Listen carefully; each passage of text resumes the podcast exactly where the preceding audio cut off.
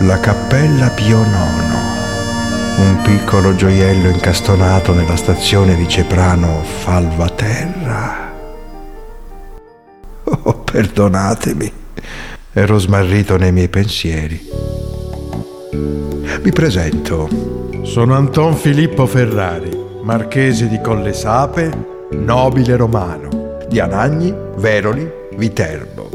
Titolo ereditato da mio padre Clino sono vissuto nell'Ottocento, ma continuo ad aggirarmi per queste terre che amo.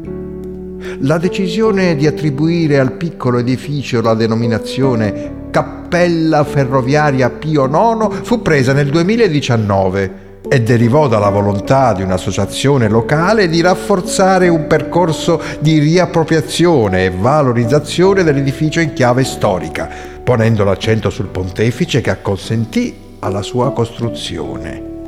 Come avrei potuto non essere d'accordo? Pio IX diede molto alla mia nobile famiglia cepranese.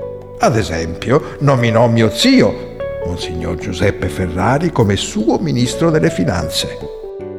Ricordo ancora il giorno in cui il Papa approvò il progetto della cappella e con la benedizione di Dio i lavori presero il via. Nel giro di un anno nel 1864, la cappella poteva dirsi quasi completata.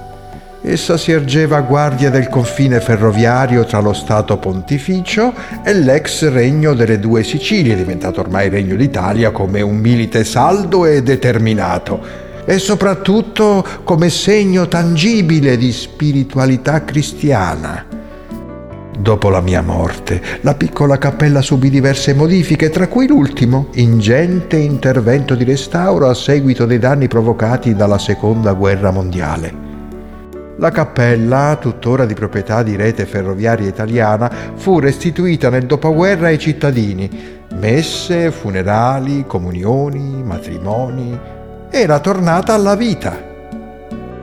Mutevole l'animo umano a seguito della costruzione della vicina e più grande chiesa del quartiere Scalo, negli anni Ottanta del secolo scorso, la cappella Pio IX venne sconsacrata e abbandonata i miei concittadini di Ceprano sembravano essersi dimenticati di questo piccolo capolavoro architettonico, unico nel suo genere di cappella di confine, trattato invece come inutile edificio divorato dalle piante e lasciato marcire tra gli sguardi indifferenti dei viaggiatori della linea ferroviaria.